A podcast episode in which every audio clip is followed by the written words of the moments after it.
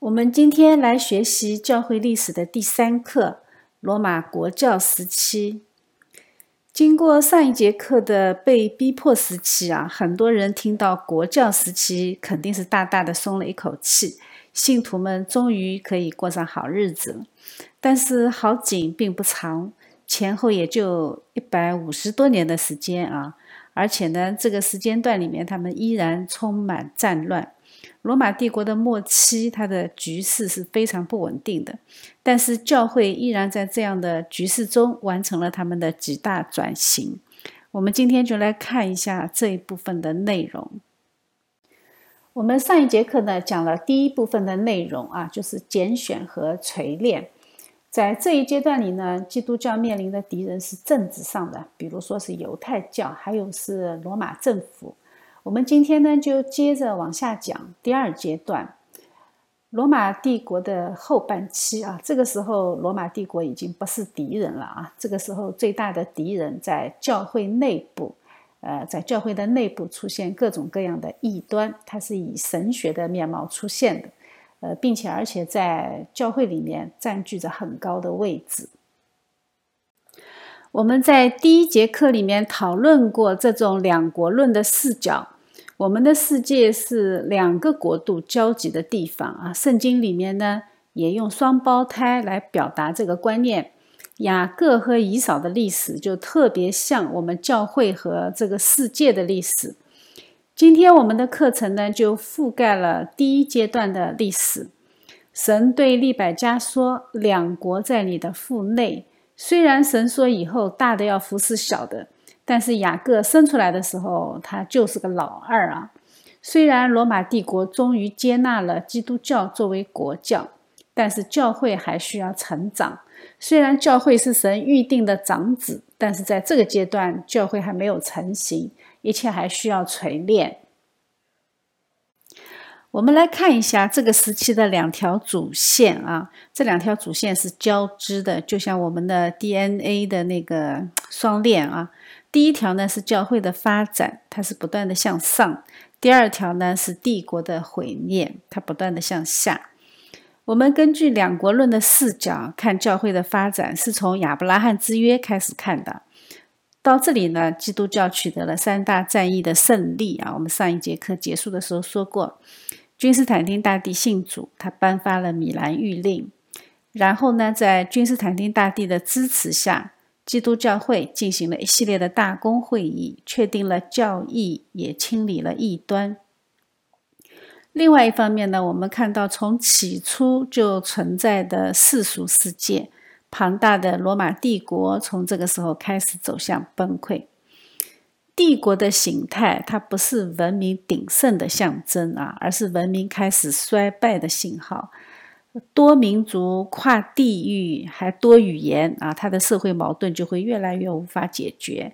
呃，在这种情况下，它才会出现大一统的帝国管理形态。所以，罗马前面是共和的，它后来走向帝国，这是文明开始衰败的信号。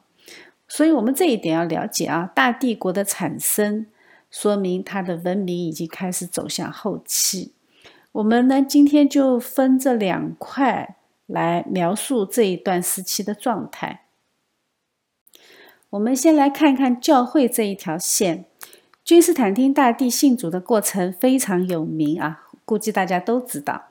他在打一场非常关键的战役之前，他在天空中突然看见了一个闪烁的十字架，并且旁边还有一个字啊，写着“靠此记号就必然得胜”。他很疑惑啊，不知道应该怎么解释。结果他晚上睡觉的时候呢，他梦到一个人，可能是主耶稣啊，就向他解释，让他把这个记号贴在部队的衣服上，呃，或者把它弄在他的盾牌上啊，他就一定会得胜。他就照办了。结果呢，哎，结果当然大胜啊。那这个记号传说中呢是 XP 啊，呃，也就是希腊文“基督”的前两个字母。那我们就知道为什么 Windows 有 XP 了啊，呃，西方的文化渊源是很长的，而且它都可以追溯到基督这里。胜利以后的君士坦丁大帝，他就和当时东罗马的皇帝一起联合颁发了米兰诏谕。主要的内容呢，就是这一些，我列在屏幕上。这不仅仅是让基督教合法啊，它是允许所有宗教全部都合法，这是信仰自由的初步体验。颁布米兰敕令的目的啊，并不是要让人来信仰基督教，它只是不再逼迫基督教，它是让人有宗教信仰的自由。这只是基督教的合法化啊，它并没有成为正式的国教。成为国教是在公元三百八十年的时候啊。从公元三百一十三年起，这位帝国最高掌权者他就成为基督教的资深慕道友。呃，为什么说他资深呢？是因为他整整慕道了一生啊，他直到临死才受洗归入基督。只能说神对他蛮有怜悯啊，没有让他突然死。那他就没有机会受洗了。基督教呢，从此就走出地下状态啊，开始走上历史的舞台。那我们知道，人在翻身做主后的第一件事情就是内部清算啊。那基督教也不例外。在罗马帝国对基督教全国性的大逼迫当中，当时有很多人背弃信仰，或者是交出圣经。他们说这个叫做以经换命啊，在这个以经换命的背弃信仰的人群当中呢，他不仅仅是普通的信徒，也有地位很高的主教。那么问题就来了啊，这些被教的大主教，他所案例的那些主教或者他施洗的那些信徒，那是不是还依然有效呢？他们提出这个观点。其实恰恰是因为他们自己在这一场逼迫中是非常坚定的信徒，他们都扛过来了。道德特别坚定的人，往往对别人也会有同样的要求。他们觉得在患难中离弃信仰的人，本身就是失落了救恩啊，所以他们案例的、他们施洗的那些都是无效的。我们前面那节课讲过的诺瓦天派啊，其实也是类似的。但是在诺瓦天派的时候呢，基督教还没有合法，大家只能自己开开会讨论。但是这个时候，基督教已经在帝国内合法了，对吧？那大家的争论就肆无忌惮。这种争论呢，就造成了北非教会的分裂。每一个派别都觉得自己是很有道理的，双方就吵吵得不可开交啊。当时呢，君士坦丁大帝作为慕道友啊，他就来调停。他就哎，你们不要吵啊，我们来开个会。于是呢，在三百一十四年，他就召集了西方的众主教过来开会。他为什么只召集西方的主教？因为他当时只是西部的皇帝啊，他还不是全部罗马的皇帝。他要到三百二十四年才成为全罗马的皇帝。我们这里就可以看见，教会的分裂就让世俗权力的介入开了一个先例。虽然君士坦丁的目的是好的，他的初衷是好的，但是在人的错误中，魔鬼从来就不会闲着。所以，我们后来就不断的会看到这种世俗王权试图要影响教会的这种现象。我们上一节课呢，介绍了三种异端的常规模式啊，一个是架空，一个是删减，一个是添加，这些都是魔鬼使用的手段啊。但是呢，它有一个核心的目标，它的核心目标就是否定基督。从神学角度来看啊，最容易出异端的就是基督论，对圣子的认定如果出问题，那是直接关系到你能不能得救啊。所以呢，主耶稣亲自说，他在约翰福音里面啊，他说：“我就是道路、真理、生命，若不记着我，没有人能到父那里去。”所以呢，魔鬼特别喜欢在基督论上勾引大家。亚流派呢，就是基督论上出问题的一个典型的代表。这个异端的创始人叫亚流啊，他是一个。亚历山大教会的一个德高望重的长老，他非常有口才，也非常有影响力。他的出发点当然是好的啊，他要持守独一真神的信仰标准，他想纠正当时很流行的罗马那种多神信仰的误区，所以他就认为耶和华是神，所以耶稣基督是次一等的神。他是在某一个时间点被造的，他不是亘古常在的。这个说法我们是不是很熟悉啊？现在很流行的那个耶和华见证人，就是亚流派异端的翻版。他说，基督是受造物，他只不过是被神第一个造的。耶稣和父神呢不同等的，是在亘古永远常在之外的。当然，他也声称圣灵只是神的能力啊，并没有位格，也没有生命。他是否认三位一体的。亚流派是非常危险的啊！如果他这个理论成立，那就会出现很多很多的异端。如果耶稣是次一等的神，那圣经里面就有更多的经文，你不能够自我完全。基督是神，所以他有赦免我们的能力；基督是人，所以他有代赎我们的资格。这两者是缺一不可的啊！因为他是我们和神之间的桥梁，所以他必须既是人又是人。他否则他跨越不了这个鸿沟嘛。当然了，作为君王的君士坦丁大帝，他当然希望帝国合一啊，他不希望因为宗教的原因导致帝国的分裂。信仰也是需要维稳的啊，他怕引起社会的混乱，于是呢，他就花钱召集各个地方的主教来开会。我们当然不能说异端的创始人是魔鬼啊，其实他们也是很忠心爱主的人。但是我们就看见人的局限性，就导致人在认识神这件事情上是不能做到完全的。这种不完全就非常容易被魔鬼利用。所以呢，经过一千年的信徒互相的争议，教义慢慢的变成清晰啊。这个中间的过程是很漫长的，它也充满了世人不能理解的争斗。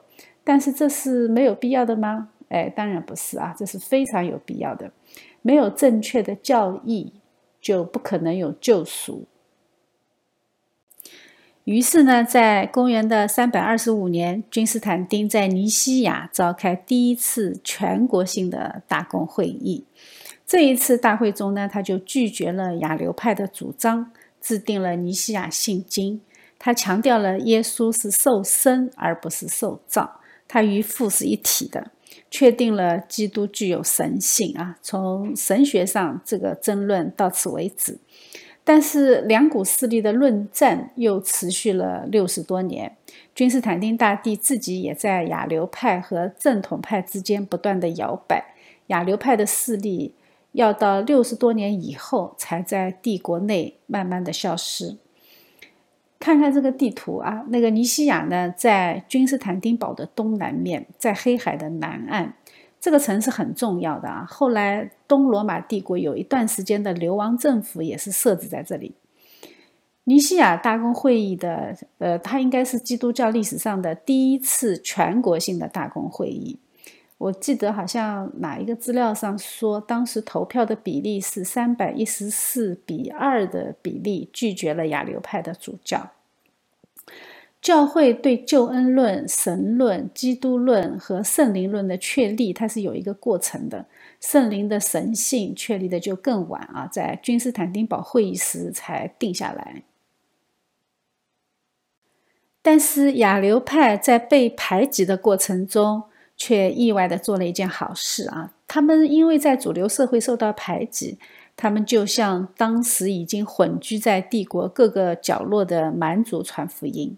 我们知道蛮族是文化沙漠嘛，它也是信仰沙漠。他们当时信的都是自己的那种传统的多神教啊，他们连文字都没有啊。呃，但是神却用很神奇的方式拣选了他们，于是他们就开始有信仰了。并且在野蛮的人性上套上了一个守约的紧箍咒。他们虽然没有文化、没有文字，但是他们对神的敬畏，这一点对后面的蛮族社会的发展是很重要的。在他们后面的历史发展中，守约成为他们文明渐进的根基。这个就是神的作为啊！神早早的给他们进行了预备。他们后来的信仰被教会更新。变成一个正统的基督教，但是如果没有守约的这个这个条件啊，没有对上帝的敬畏，那么在归正之前，他们有很多事情是办不下来的。这位向亚流派传呃传福音的主教呢，叫乌斐拉，呃，他是比较有名的一个啊。但是亚流派向蛮族传福音是一个持续了一百多年的过程，呃，各个蛮族基本上都不同程度的接受了亚流派的信仰。呃，像西哥特、东哥特、勃艮第，还有一部分的王达尔人啊，他们都接受了亚流派的基督信仰。只有法兰克和萨克森人那个时候还是异教徒。所以这些蛮族在后来入侵罗马城的时候，他没有大规模的侵占和毁坏教会啊，这也算是一种神的保守。在尼西亚大公会议的时候呢，就有一个非常杰出的神学家叫亚他那修啊，他当时是亚历山大主教的秘书，他是以秘书的身份去参加这一次大会的。他用他非常扎实的神学理论基础啊，为会议提供了很多的呃正统思想。在神学上呢，真理的辨明还是可以很坚定的。但是罗马皇帝是一个变量啊，罗马皇帝经常为了平衡势力，他就变来变去，有时候亚流派就得势，有时候正统派就得势。那么在这种变化当中，当亚流派得势的时候，亚他拿修他就要被流放啊，所以他一辈子一共被流放了五次，他的生活其实也是挺艰难的，但是他的努力终于让信仰的正统能够站立得住。他为正统基督教的教义三位一体的发展是奠定了历史性的基础。他也是第一个列出了今天新约正典书目的人。他还写了一本书，叫做《安东尼传》，是记录了一个修道士的一个修道生活，引起了非常大的反响，深度的影响了后来的修道主义。我们知道修道主义对罗那个罗马天主教会啊影响是非常非常深远的。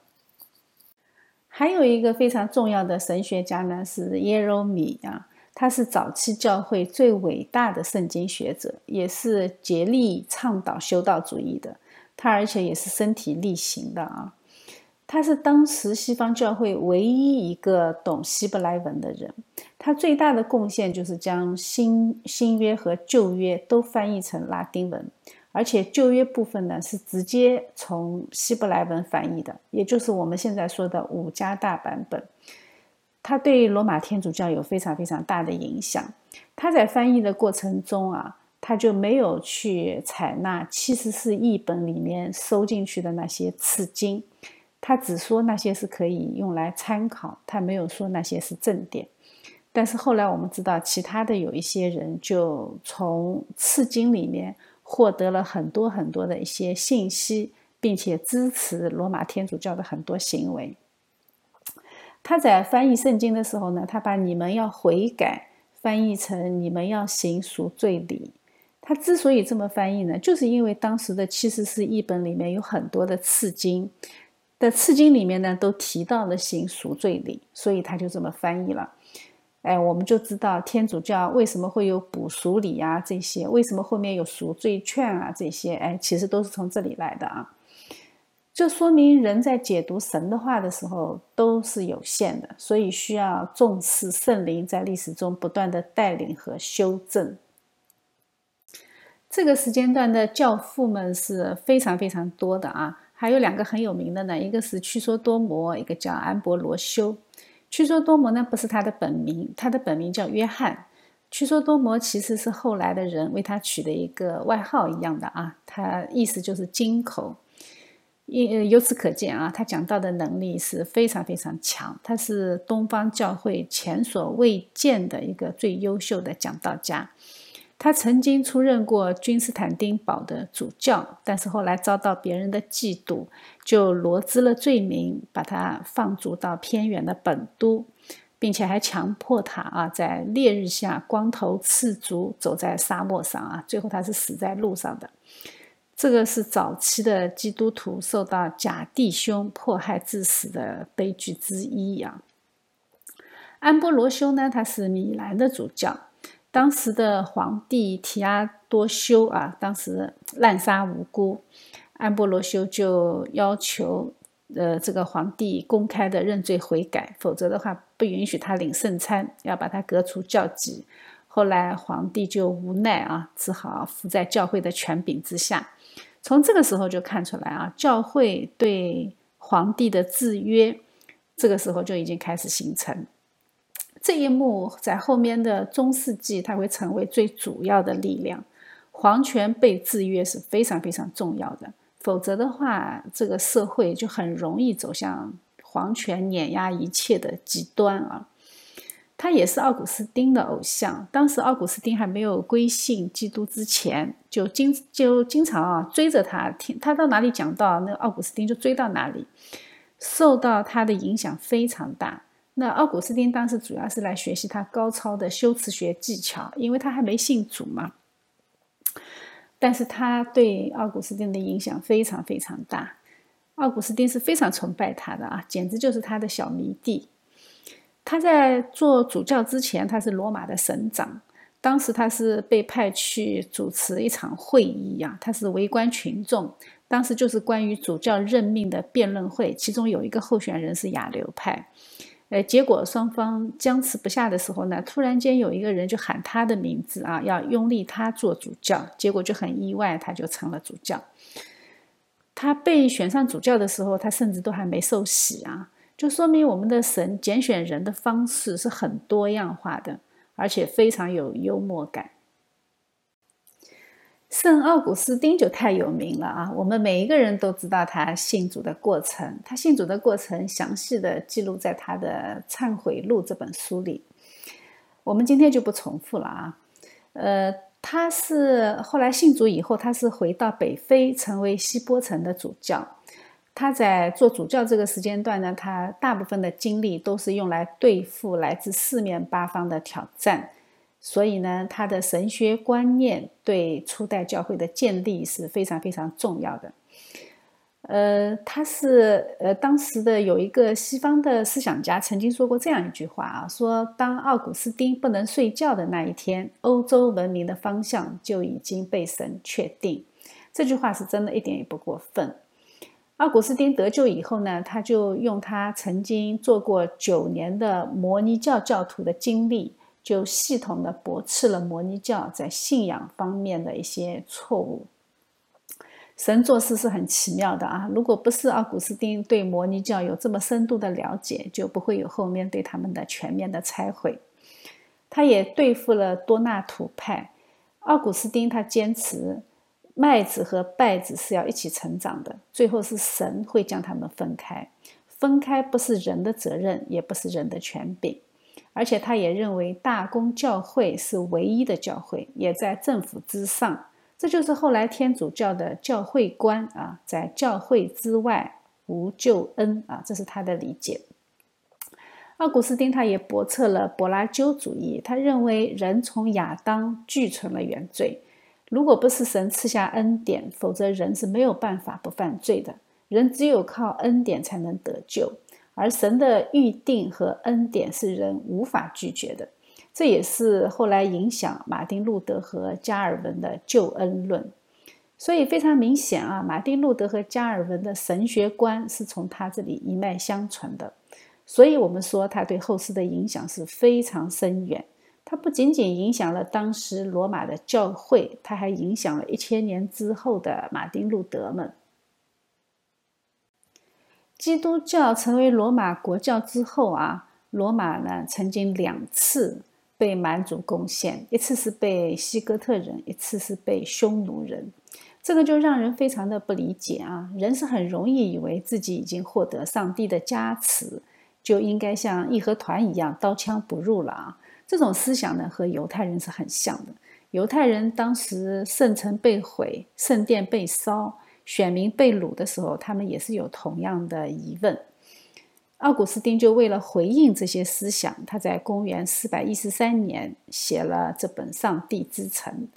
他指出，大地之城是从该隐而来的，是以巴比伦和罗马为代表的；天上之城呢，是从亚伯开始的。就是指现在地上有形的教会，他指出这两者的发展和结局。他的主要贡献是他构建了基督教的历史观。从此以后，基督教的历史观就和世界上一切其他的意识形态的历史观就不一样了。我们的历史观是线性的，是指向永恒的，不是属世的。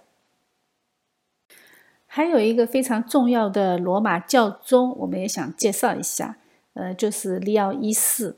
他是出生于意大利的托斯卡纳，在他做罗马教宗的时候，四大教区的宗主教。是平级的啊，就是罗马、君士坦丁堡、亚历山大和安提阿，他们的母教会呢是耶路撒冷。这几大教区的主教，他们互相之间是平级的。但是在他那个时间段的时候，罗马教会的地位就大大的提高，主要是因为他的神学贡献、他的政治贡献和他的宣教贡献。一方面呢，是因为西方教会它在神学上对基督论的确立贡献非常大。利奥一世写的大卷在加克敦会议上起到了决定性的作用，他确立了基督具有完整的人性，也具有完整的神性，但不是分裂的位格。另外一方面呢，他也有非常的勇气啊。当时蛮族兵临城下的时候，他单身一个人出城，两次劝退蛮族和匈奴，保护了罗马城里面的百姓和教会啊。他把蛮族对罗马的伤害降到了最低，所以他的威望非常高。这个也为后来的教皇制度铺平了道路，而且他也特别有眼光啊。当时就是他派遣传教士进入到爱尔兰。在那里建立修道院，传讲福音的信息。我们知道，爱尔兰那个时候住的人还是土族啊，他们是凯尔特人，讲盖尔语。爱尔兰后来成为蛮族时期向欧洲大陆传福音的最重要的力量。因为爱尔兰的位置很独特啊，它在英格兰的西面，真的是鸟不拉屎的地方，所以它几乎没有受到蛮族的侵略和影响。它的社会结构依然存在。到中世纪的时候，只有他们还有能力向欧洲大陆输出福音，所以有很长的一段时间，在欧洲大陆上能够识字的、能够写拉丁文的教士，基本上都来自于爱尔兰。总之就是在这个时候就埋下的。我们上周四刚刚过完那个节日啊，St. Patrick Day，大家都戴绿帽子，对吧？这个 Patrick。就是在利奥一世的时候向爱尔兰传教的一个传教士，他的故事也很传奇啊。他是英格兰人，十六岁的时候被凯尔特人抓到了爱尔兰做奴隶。六年以后呢，他跑回英格兰，后来就受到利奥一世的差派，成为一个非常伟大的宣教士。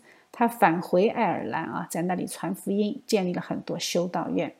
现在世界各地有很多国家都设有这个节日啊，嗯，Patrick Day，就是为了纪念他。呃，所以当时的利奥一世是非常有眼光的。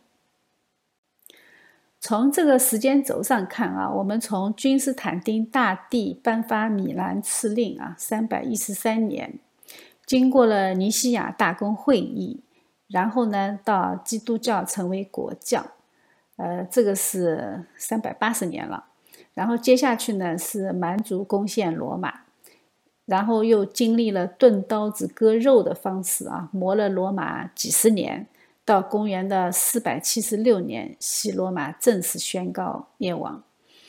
就像旧约圣经里面那样啊，当以色列要被掳之前，神也是非常密集的兴起很多的先知来带领他的子民。同样，在西罗马就要灭亡之前的一百多年，神也同样的兴起了很多忠心而又良善的仆人。我们不可能全部的介绍给大家啊，如果感兴趣呢，大家可以找找一些相关的资料来看。限于时间的关系呢，我们就只能介绍这几个。我们看教会历史的时候，经常会有这个疑问啊：为什么异端这么多？基督教徒为什么这么顶真啊？为什么这样争来争去？为了一个非常虚妄的一个概念。其实关于异端的定义啊，在今天我们好像很清晰，但是在当时的基督教社会里，这个定义是非常模糊的。大家甚至都没有一个专用的词汇来定义它。这些都是在漫长的信仰磨合过程中一点一滴的辩论和总结出来的。虽然在外邦人的眼里，这种信仰之争非常的可笑，但是呢，这里面一定有神的美意。魔鬼是不断的用人所谓的自由意志来产生异端，来阻碍我们得救，但是神却使用异端来理清教义。所以神说：“我的道路高过你们的道路，我的意念高于你们的意念。”约瑟也说嘛：“神的意思是好的。”在异教徒的世界里啊，是没有纷争的，他们很少互相攻击。他们而且还非常喜欢互相合作，因为魔鬼从来就不会去针对他们，反正他们都不会得救，对吧？只有基督教世界是完全不一样的风景，有这么多宗教的纷争。我们从圣经里面也学到，基督教从诞生的第一天起，他就不断的面对异端的问题，而且神从来就没有放过异端。约翰的一些书卷，他的目的就是归正初代教会的异端的萌芽。在罗马时期，这种教义之争上升到国家的层面啊，所以基督教是将教义的正确看得无比的重要。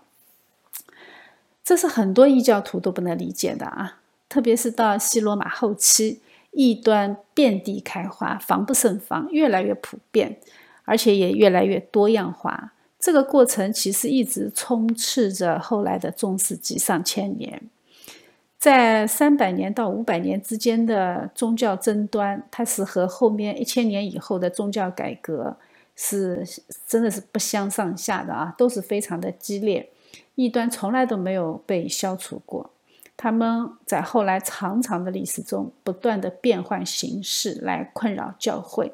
教会简直就跟打怪兽一样啊！一路过关斩将，将信仰带到了今天。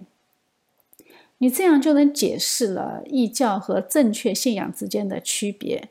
正确的信仰，你就一定会面对魔鬼不断的攻击，因为魔鬼不想让我们得救。但是神的保护也是切切实实的啊！不管异端怎么样的利用信徒的信心盲点来分裂教会。但是神始终在保守纯正的信仰能够得到传承。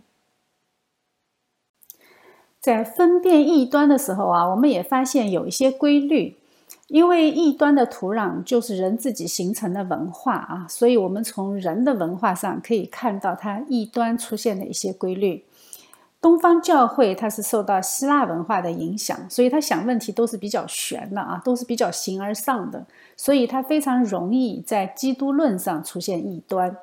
亚流派就是否认耶稣是真神，另外还有一些教派呢是否认耶稣是真人，还有一些呢是在耶稣的神性和人性之间有几个位格产生争论。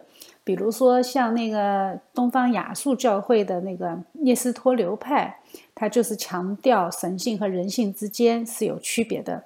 他是用水和油的关系来做比喻，但是却使人误以为基督有两个位格，所以当时呢把他们定为异端。但是事后啊，从他写给别人的信里面看到，其实他并没有这个意思啊。这个聂斯托流派就是后来去中国的啊，叫做。大秦景教就是聂斯托流派。西方教会呢受罗马的影响，所以它非常实际啊，它考虑的问题很很切实际，就是怎么样才能得到救恩。它是在救恩论上特别容易出现异端，比如说多纳图派，他们认为圣礼的有效性是取决于施礼的那个人是否圣洁，教会的有效性呢也要建立在成员的品德基础上。那我们知道这是不对的啊。呃，还有就是像柏拉修派，柏拉修派他就认为人性本善，他否认原罪，人是可以凭自由意志去选择接受救恩，靠自己的努力和神去合作，来维持自己的信仰。这个我们也知道是不对的啊。那在今天的人文主义时代的信徒，最容易是在神论和救恩论上出现偏差。比如说，在神论上出问题的就有自由派基督徒啊，还有一些甚至都不是基督徒，比如说像新纪元，他就是像泛神论了；还有就是金牛犊啊，拜金拜金牛犊的都在华尔街啊，它基本上就是无神论或者泛神论。在救恩论上，现在出问题的就是半柏拉修主义，很多的西方自由教会都有这个问题啊，他们都是否定人的全然败坏，也不承认神的预定。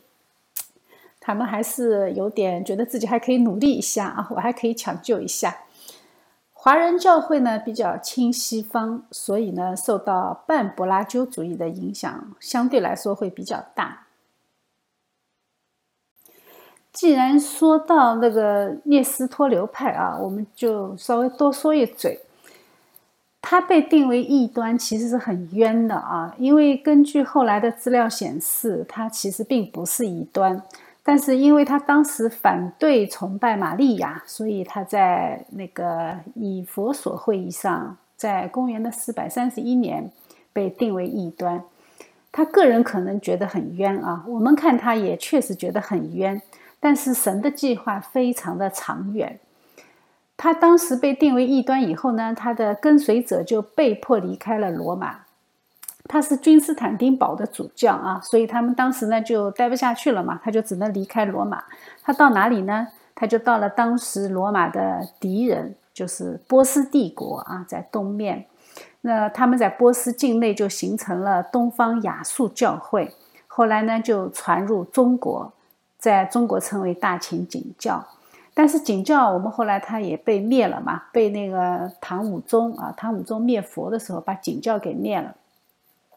所以我们就要想，哎，那景教既然被灭了，那景教去中国干什么呢？对吧？那其实景教它只是路过中国啊，它的目标是蒙古。当时的蒙古有三个族嘛，一个叫克烈族，一个叫望古族，还有一个叫乃蛮族。这三个族呢，都信奉了景教。在蒙古呢，它叫耶里可温教。成吉思汗的儿子托雷啊，托雷的正妻。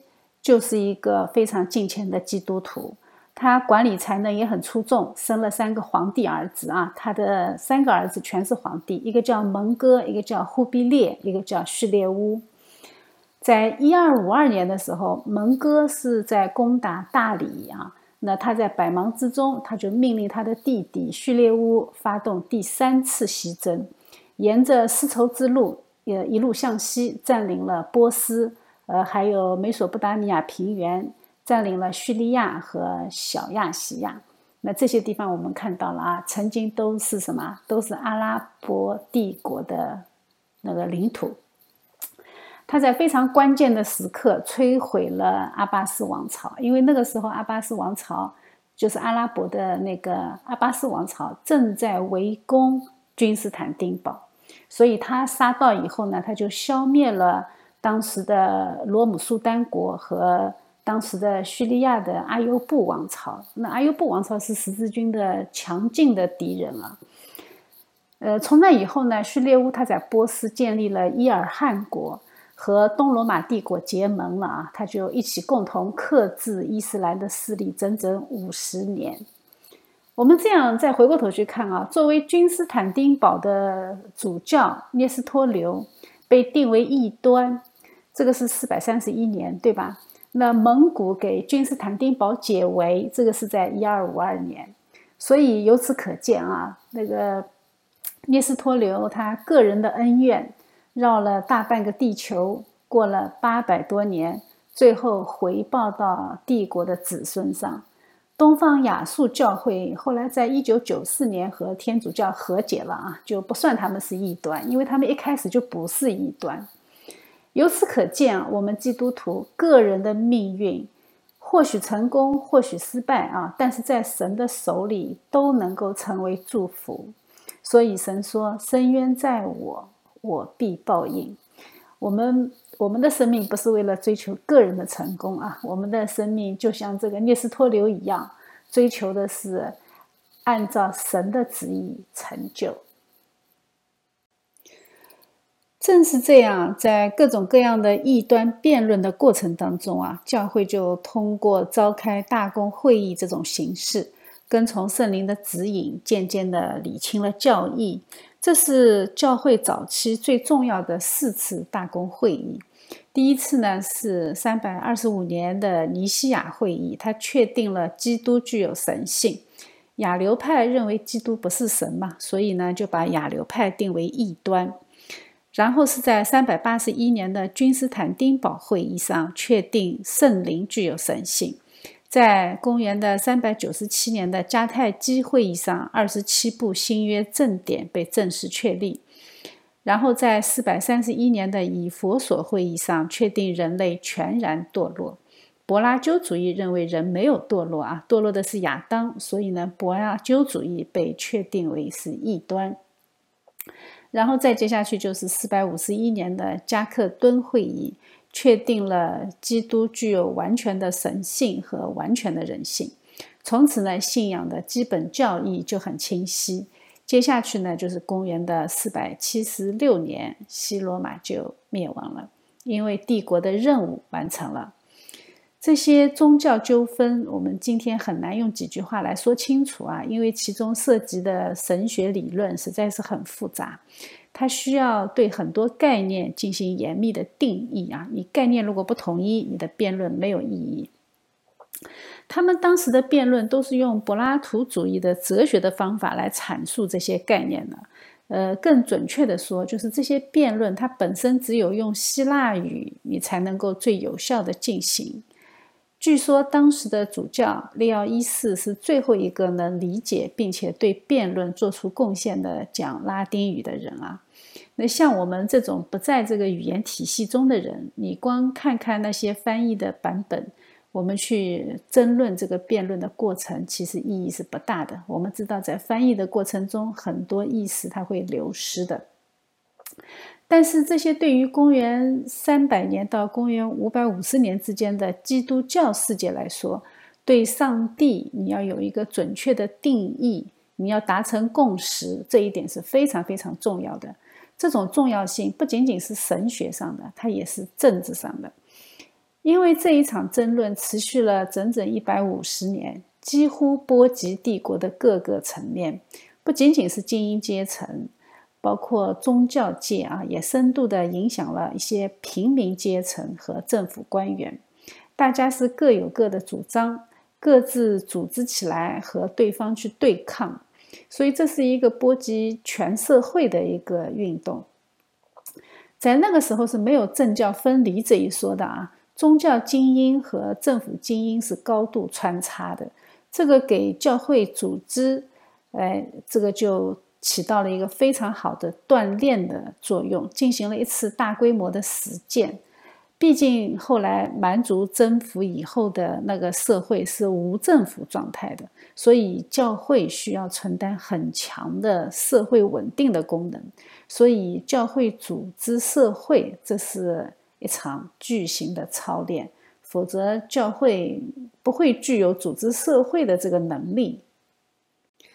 所以，我们总结的来看一看教会这个时间段的成长。它首先是三百年的逼迫，锻造了信徒的品格，也坚定了信仰的教义，也扩大了福音的版图。它在地理上、在人心上、在组织上、结构上，它全面锻造了一个全新的社会有机体，就是教会。这个在之前的人类社会中是不存在这样的社会有机体的。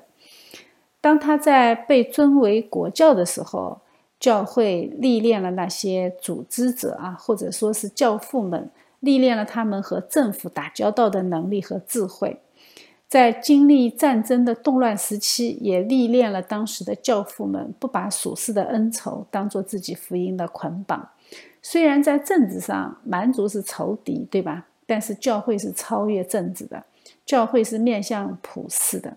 所以在被蛮族征服的土地上，教会帮助蛮族和罗马的亡国之民艰难地从废墟上站起来，重新构建社会。这是教会超越民族主义的使命啊！在这个以前的社会形态中是不存在这样的可能。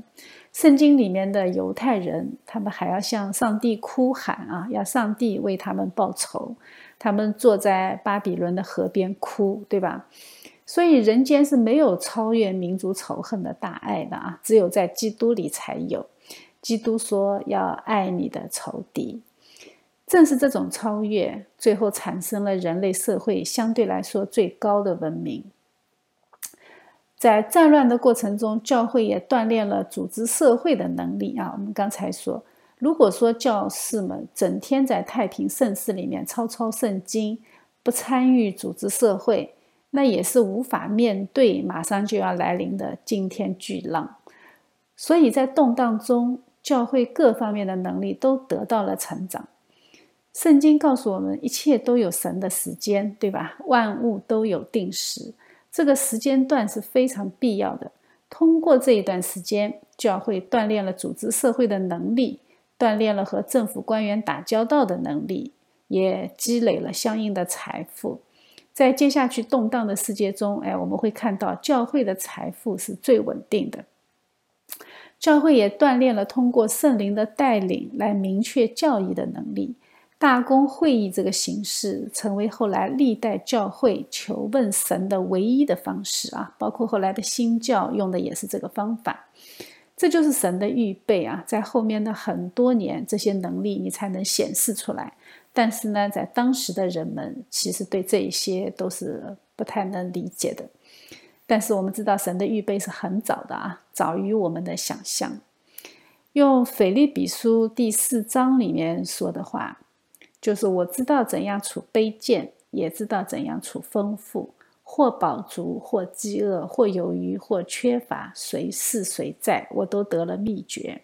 我靠着那加给我力量的，凡事都能做。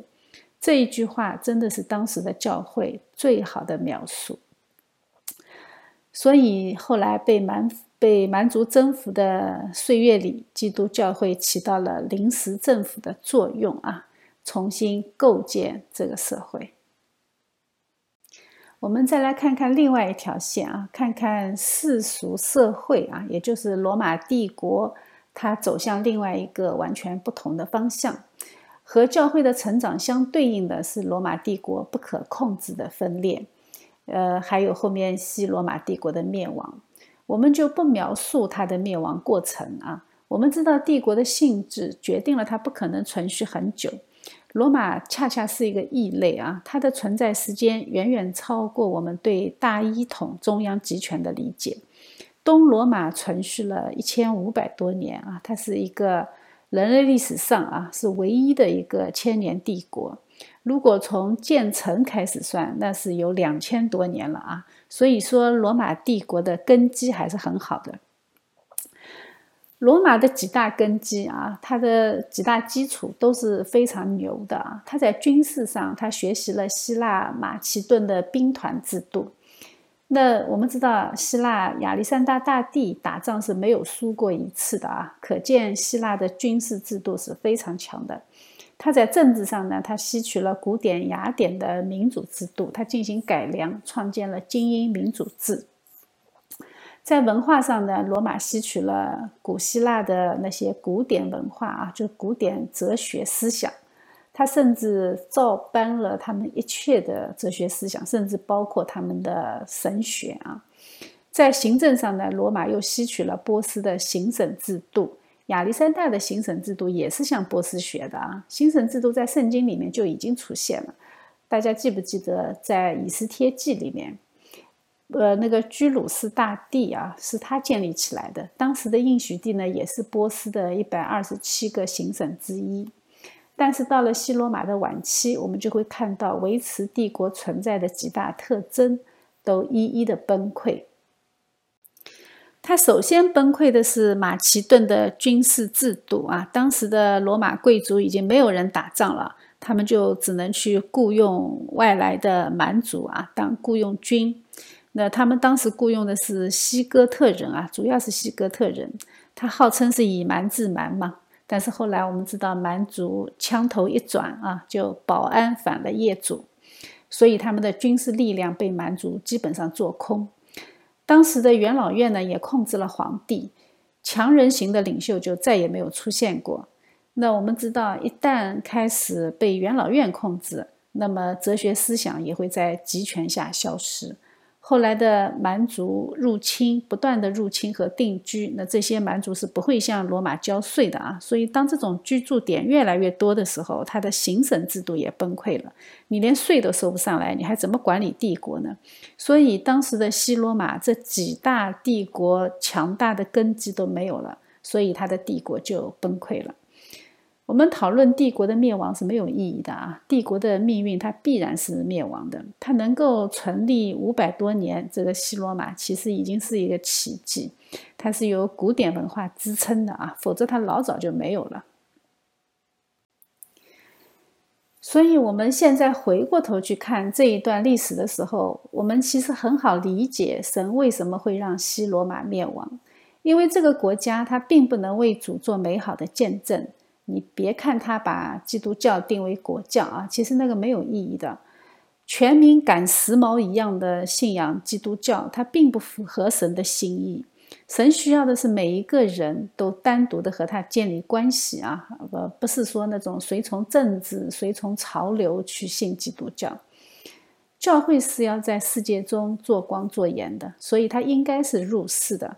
但是你不能沉到世界中去啊，否则你就没有从世界中去救人的力量。你自己都快沉了，你怎么去捞人啊？对吧？所以这样的教会，神不会让它存在很久。当教义渐渐理清，当教会的组织能力也得到了锻炼，神就开始他的下一步工程啊，他就是要强拆。在上帝的强拆工程前，你是不存在钉子户的啊。就算强大如罗马帝国，那一百多年时间，它的西部也被神拆得七七八八了。这个被神强拆后的世界，没有西罗马的行政制度，也没有官僚体制，也没有军事制度，甚至没有文字啊！曾经很高大上的希腊哲学、罗马的法律，在蛮族身上，你统统玩不起来。蛮族的特性导致他们直接回到蛮荒时代，丛林法则。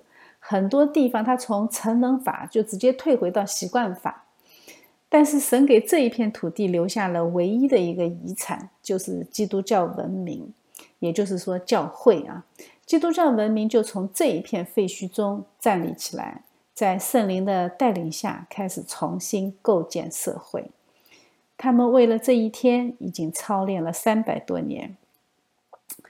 他们和犹太人斗，使他们认清了自己啊；和罗马斗，使他们锻炼了组织能力；和异端斗，使他们理清了教义。这个时候，基督教就像那个罗马主教利奥一世那样啊，他们开始走出罗马城，直接面对蛮族，开始他们新的征程。他们的下一站。就是有些历史学家嘴巴里说的黑暗的中世纪。我们用这一段经文来结束我们今天的课程。在约伯记里面，他有这样两段经文啊，他说：“看这一切，谁不知道是耶和华的手做成的呢？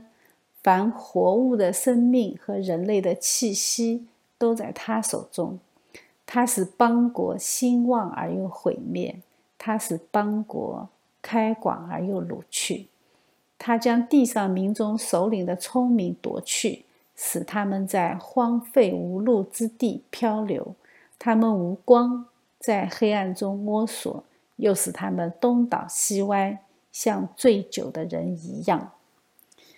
他使邦国兴旺而又毁灭，他使邦国开广而又掳去。这个场景，我们在后来的历史中会反复的看见。此时此刻，神把西罗马的版图打碎了，因为神要在蛮族身上开始书写他的篇章。神的剧本很精彩的啊，我们只能在圣灵的带领下欣赏他的作为，赞美他的恩典。让我们一起来祷告。